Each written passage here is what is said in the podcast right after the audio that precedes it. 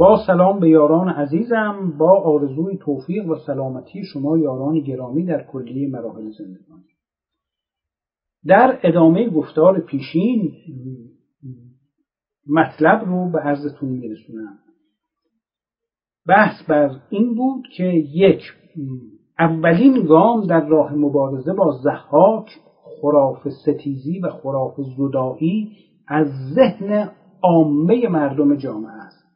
و گام دوم ایجاد این جرأت و جسارت در میان مردمه که نسبت به تبلیغاتی که دشمن می‌کنه بدگمان بیتفاوت و ناباور بشن. و گام سوم بیان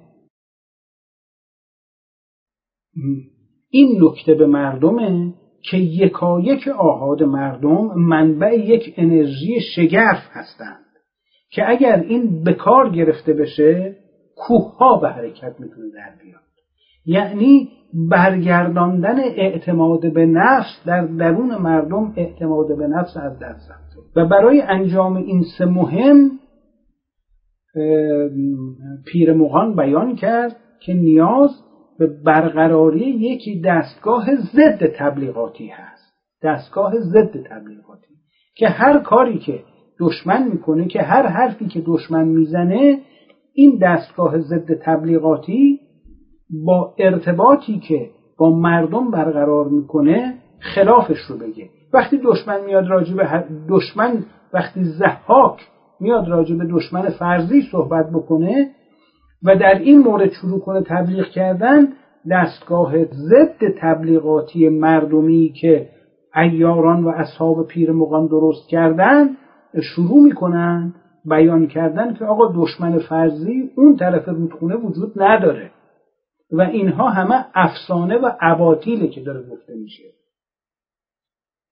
اگر زحاک بگه که اون دشمن داره مردم خودش رو چپاول می‌کنه و چپاول چیه و می‌خواد بیاد این مملکت رو هم بگیره و شما رو چپاول بکنه اون دستگاه ضد تبلیغاتی میگه نخیر اینطوری نیست. ما نمی‌دونیم آیا اونجا داره چپاول میشه یا نه. اون چیزی که می‌بینیم و در برابر چشممون داره اتفاق میفته اینی که عمال تو دارن ما رو چپاول می‌کنن.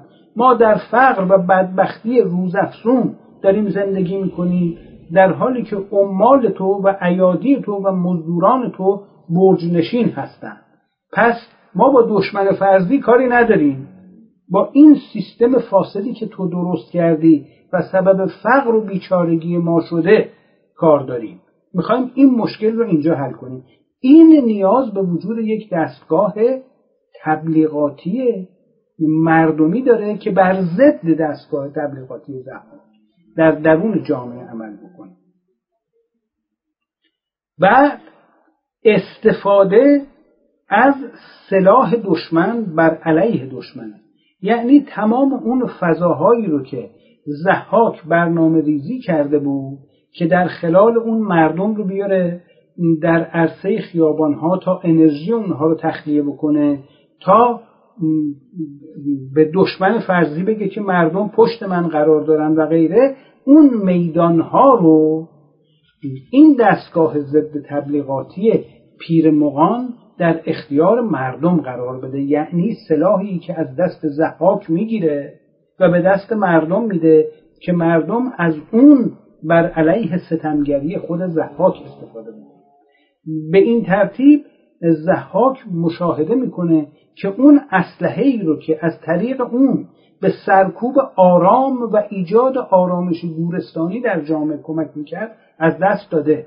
اگر بخواد از این سلاح همچنان استفاده بکنه ضربه به خودش برمیگرده. اگر بگه برای فلان روز و فلان روز مردم بیان تظاهرات بکنن مثلا در خیابان مردم میان و بر علیه خود زحاک شروع می‌کنن فریاد کشیدن. پس زحاک میگه من یا باید این تظاهرات رو تعطیل بکنم که قلاف کردن اسلحهشه.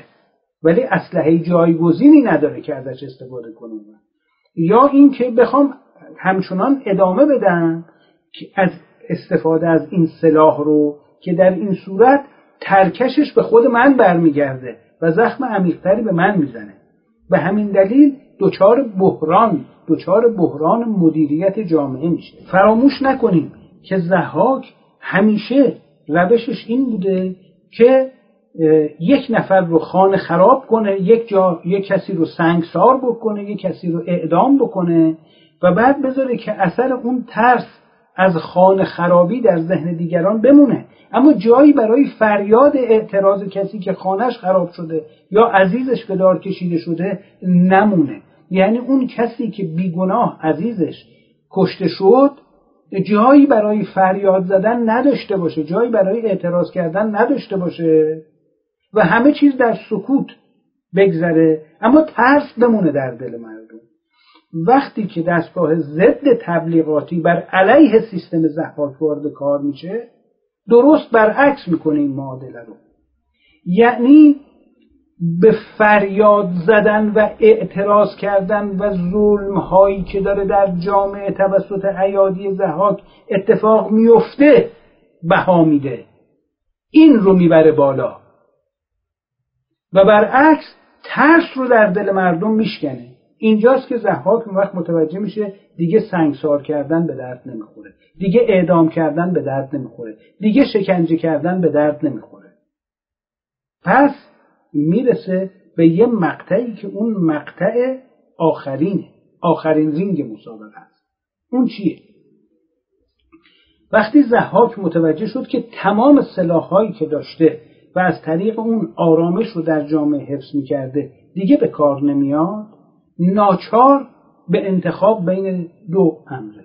یا اینی که کوتاه بیاد و بگه که من پیام انقلاب شما رو شنیدم و از همه کارهایی که کردم می‌خوام توبه بکنم و روش خودم رو عوض بکنم. یا رویارویی مستقیم با مردم از طریق به کار گرفتن حد اکثر کشتار و به راه انداختن حمام خون. یعنی روبرو شدن با مردم رو در رو شدن با مردم.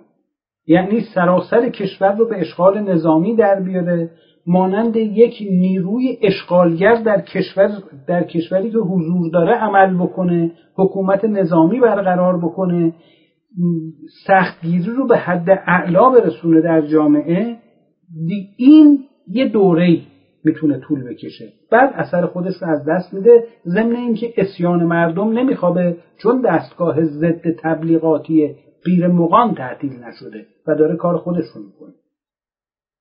به همین دلیل نهایتا باید کوتاه بیاد و بگه من صدای انقلاب شما رو شنیدم.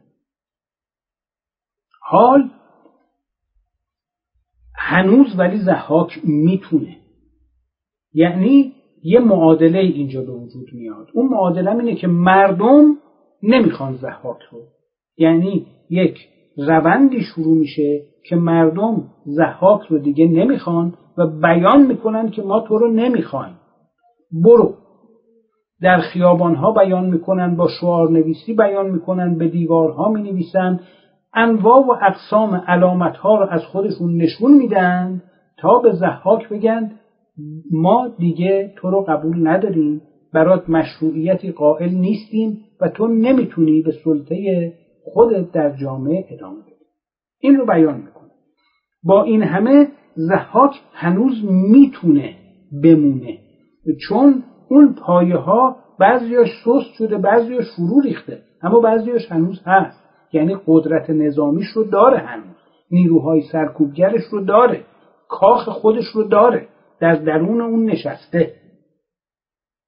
به اونجا باید چجوری نزدیک شد؟